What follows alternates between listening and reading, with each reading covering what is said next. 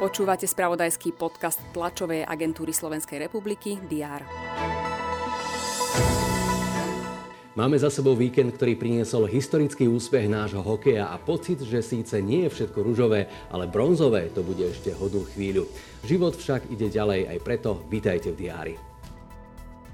Tak ako bude 19. február výročím olympijskej medaily hokejistov, tak je 21. február smutným výročím vraždy novinára Jána Kuciaka a jeho snúbenice Martiny Kušnírovej.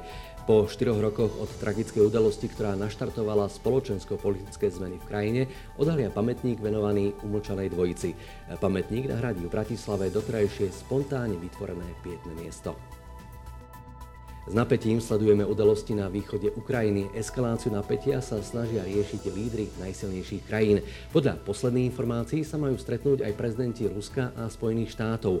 Všetci deklarujú potrebu diplomatického riešenia súčasnej situácie. Národná stratégia využitia vodíku v doprave má dnes oficiálne dosiahnuť jeden z prvých mílnikov. V Bratislave otvoria prvú mobilnú čerpaciu stanicu na vodík. Ministerstvo hospodárstva avizovalo, že v prvej fáze by mali vzniknúť dve takéto čerpačky, okrem Bratislavy aj v Košiciach. Postupne by sa ich počet na trase medzi západom a východom krajiny mal zvýšiť na 4 až 8. Fakulty slovenských univerzít dnes pristúpia k protestnému prerušeniu výučby. Má upozorniť na to, že pri zákone o vysokých školách neboli akceptované ich vážne pripomienky a legislatíva v predloženom znení ohrozuje samozprávu vysokého školstva. Protesty škôl i študentov voči návrhu zákona trvajú už niekoľko mesiacov. V športovom spravodajstve budeme naďalej sledovať to, čo spôsobil slovenský úspech v Pekingu.